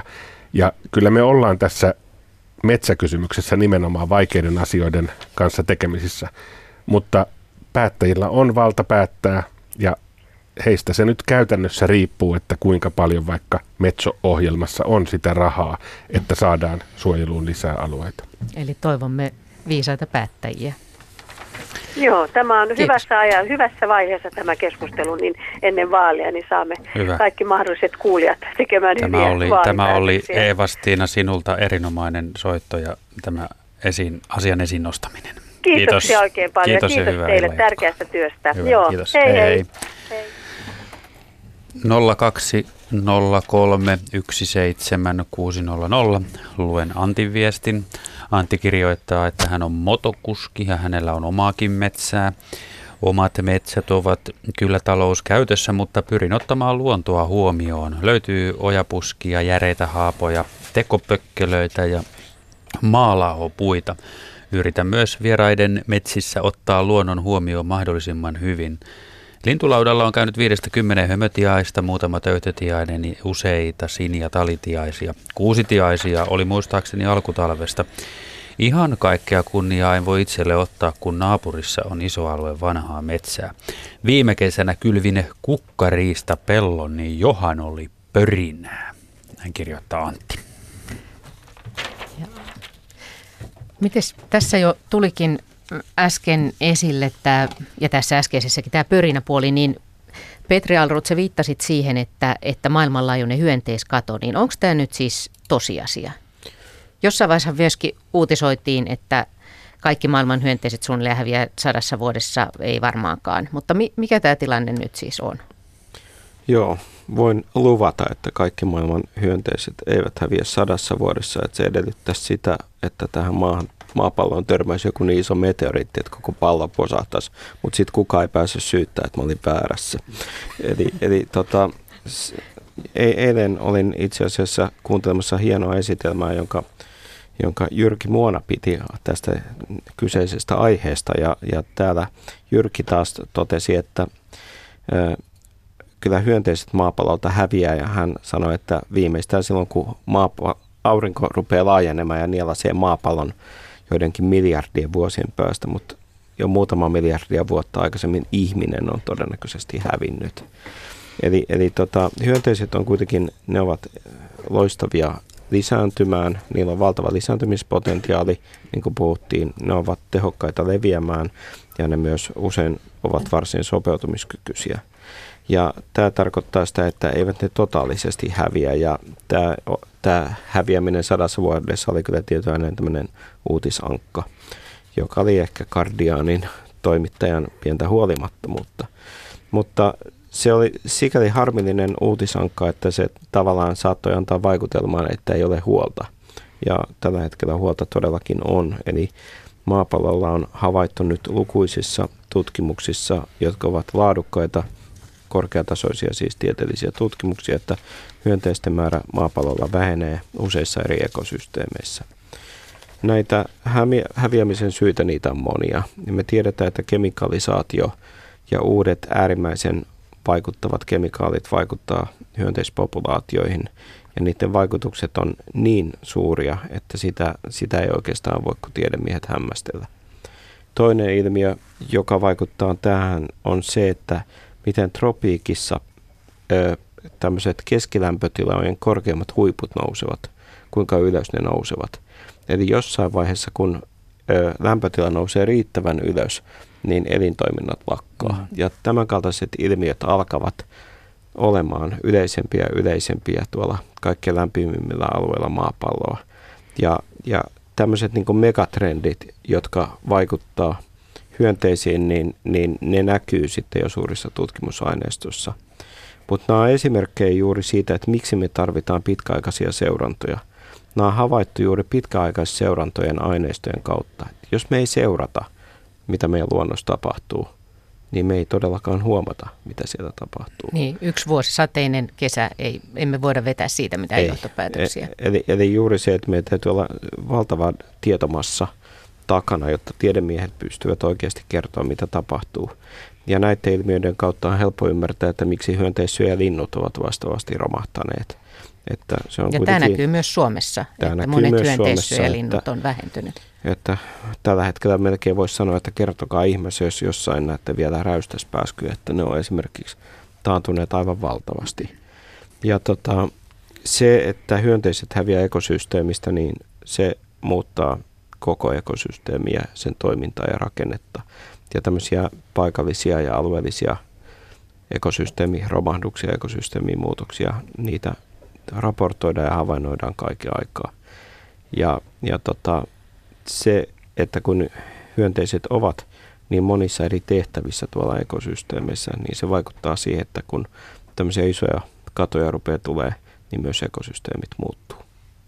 Janne. Niin, tuosta voisi ottaa oikeastaan kiinni, että tällä on myös ihmiselle vaikutusta, että, että kohtuullisen usein etenkin, etenkin historiassa kuultiin, että mitä sillä milläkin kuoriaisella on väliä, kun pitää tehdä jotain tärkeitä infrastruktuurirakennelmia, mutta, mutta nythän on niin, että ihmisen ravinnoksi käyttämistä niin kuin kasveista 75 prosenttia kaikista näistä lajeista tarvii pölyttäjän.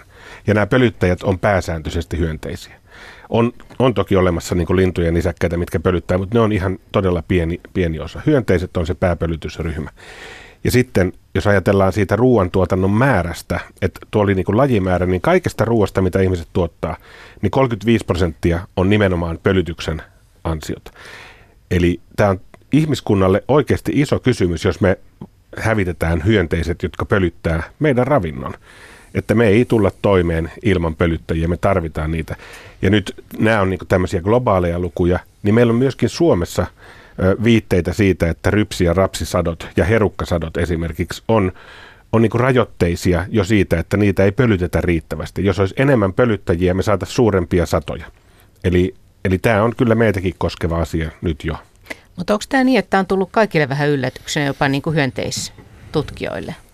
Petri? Tämä laajuus on ehkä tullut yllätyksenä. Tämä ilmiö on kyllä tiedostettu pidemmän aikaa, mutta tämä kansainvälinen luontopaneeli, eli niin sanottu IPPES-paneeli, kokosi yhteen tämmöisen globaalin raportin, jossa referoitiin muistaakseni kymmeniä tuhansia tieteellisiä artikkeleita, ja tämä viesti oli hyvin selvä. Ja tässä on kuitenkin hyvä havaita se, että meillä kiinnittyy huomio helposti tämmöisiin ryhmään kuin pölyttäjähyönteiset, koska ne vaikuttaa suoraan meidän ravinnon saantiin, ihmisten ravinnon saantiin. Mutta me ei kiinnitetä huomiota sitten niihin, jotka eivät suoraan näy meidän ravinnon tuotannossa. Mutta yhtä laillahan nämä samat ongelmat käsittää vaikkapa maaperän tai, tai muiden systeemien, vesistöjen hajottajayhteisöjä. Jos hajottajayhteisöt häiriintyy, niin se, se vaikuttaa automaattisesti ravinnekiertoihin – ja ravinnekierrot taas sitten vaikuttaa siihen, että mitä, mitä ekosysteemissä kasv, miten kasvit kasvaa ja millä nopeudella. Niin nämä on hyvin pitkän ajan kuluessa muotoutuneet hienosyiset systeemit. Mm. Aivan näin. Mm. Janne ja Petrin puheita tässä kun kuuntelee, niin ajautuu ajatuksien aalloilla jonnekin ihmisyyden ja, ja, ja luonnon ytimeen, mutta sitten vaatti kolahti rantaan, kun muistin, että meillähän on Korpela Sallan kursusta ollut linjalla jo jonkun aikaa. Haloo. Halo, että halloo. No niin, ja pahoittelut, että jouduit tuossa odottamaan, mutta täällä oli sen verran asiaa. Nyt on sinun vuoro. Ähm, joo, tuossa olen kuunnellut mielenkiinnolla teidän, teidän tuota ohjelmaa. Hienoa työtä teette sillä. Kiitoksia vaan. Tuota, pikkupoikana 50-60-luvulla isällä oli tuota, auto ja käytiin aina mummolassa, käytiin 30 kilometrin päässä ja sitten auton keula oli aina täynnä ja tuulilasin pyyhkiät tuli aina kesällä heinäkuussa ja, ja silloin kesä, kesäisen aikaan kun käytiin siellä oli aina täynnä ötökkää. Sitten ne oli ihan mustana ja joskus, joskus joinakin kesinä tai joinakin kertoina sitä ötökkää oli niin paljon, että tuota, auton tuo syyläri keitti kun kaikki paikat oli täynnä sitä. Ja nyt viime aikoina, kun siellä lähtee sitä samaa matkaa ja hyvä, jos kerran kaksi napsahtaa ikkunaa joku ötökkä. Sitten semmoinen on mielenkiintoista, mitä mä olen niin seurannut, on tervapääskyt on kadonneet kaikki. Niitä ei ole nähnyt, näkynyt enää moneen vuoteen meidän korkeudella, eikä, eikä tuota, e, jonkun verran oli lepakkojakin, oli öiseen aikaan oli liikenteessä, varsinkin tuolla Kantalä ja Kuolan tietämillä. Sitten, sitten tuota, nämä on käyneet kaikki niin vähin, että ja kyllä sen niin kuin tuossakin, että jos hilla, hillasadon katoamista, katoamisesta syyttää, syyttää tuota ojitusta. Onhan se tietysti ojitus syyllinen siihenkin, mutta hillasato on kadonnut kyllä niin yksittäiset, että siitä tapaa enää kuin oikein märiltä paikoilta ja tokko enää sieltäkään. Ja, mutta jotakin hyvääkin on. Nyt tänä talvena kuulin, kun tuota, ja näinkin, kun Eirosen rouva kursusta, niin tota, oli kuvannut riekon. Sitä en ole nähnyt 25 vuoteen. Ensimmäinen riekko, elävä riekko näkyy kuvassa niillä korkeuksilla ja se oli jotakin jo se. Hyvä. Lähdetäänkö tuulilasista liikkeelle? Mitäs Petri? Tota, nämä on semmoista kansalaishavainnointia, joka on kultaakin kalliimpaa tai arvokkaampaa. Ja ennen kuin missään mediassa puhuttiin hyönteiskadosta, niin minulle soitti vanha ystäväni Ismo Nuoja tuolta Jyväskylästä ja kertoi tämän saman havainnon, että auton syväriin ei tule hyönteisiä. Ja minä, minä ajattelin silloin, että se on sitä, että autot on virtaviivaisempia. Mutta sitten kun mä rupesin kuulemaan saman tarinan kymmeniltä ihmisiltä ja alkoi tulee tieteellisiä julkaisuja hyönteiskadosta, mä ymmärsin, että herran tähden tämä on todellakin totta. Ja pikkuhiljaa aloin aika hitaasti oivaltamaan, että todellakin näin on. Ja jos katsoo rekisterikilpeä, niin se on aina ollut samankokoinen ja samassa asennossa. Siinä ei virtaviivaisuus auta. Ja kun muistelee, kuinka itsekin nuorena – nuorena miehenä sai jynssätä rekisterikilpeä muun muassa puhtaaksi, ettei poliisi sanonut, että se on must, mustana hyönteisistä, niin tota, kyllä se muutos on melkoinen. Ja tota, tämä tervapääskytilanne, se hyvin kertoo just siitä, että miten niiden ravintotilanne on muuttunut. Nehän viettävät lähes kaiken aikansa ilmassa hyönteisiä syöden. Ja jos ei ole ruokaa, niin ei, ei sieltä vaan lennellä loputtomiin. Ja tota, tämä, tämä hillassato-juttu, siitä mä oon myös kuullut, mutta mut tota, se on mulle pikkasen vieraampi, että tämän tyyppiset kansalaishavainnot, niitähän pitää kerätä ja kerätään yhteen, että, että nämä kaikki on arvokasta tietoa juuri siitä, että mitä meidän kaikkien silmät yhdessä tuota luonnosta havaitsee ja tätä tietoa me yritetään aina aika ajoin kerätä erilaisiin järjestelmiin. Niin tervapääskyjen, paljonko hyönteisiä on täällä ja paljonko myös koko sillä matkalla, kun ne Aivan. lentää täältä Afrikkaan ja, ja siellä sitten, missä talvehtivatkin. Niin, ja saattavat viettää pari ensimmäistä vuotta ilmassa laskeutumatta kiertoakaan. Hämmästyttävää. Janne. Niin, tähän tämä tuudilasi, hyönteiset tuudilasissa asia, niin, niin se on kiinnittänyt myös tutkijoiden huomioon nyt ihan viime aikoina, ja sitä on pyritty niin kuin standardoimaan, että miten tätä voitaisiin käyttää aidosti luotettavan tutkimuksen lähteenä, että siinä ei tulisi tämä Pete mainitsema virtaviivaisuusefekti esiin. Ja, ja nyt on menossa tällä hetkellä tämmöisiä niin kuin kansainvälisiä tutkimus, tutkimushankkeita, missä kerätään laajoja aineistoja nimenomaan tähän autojen niin kuin tuulilasiin lentävien hyönteisten niin kuin määristä.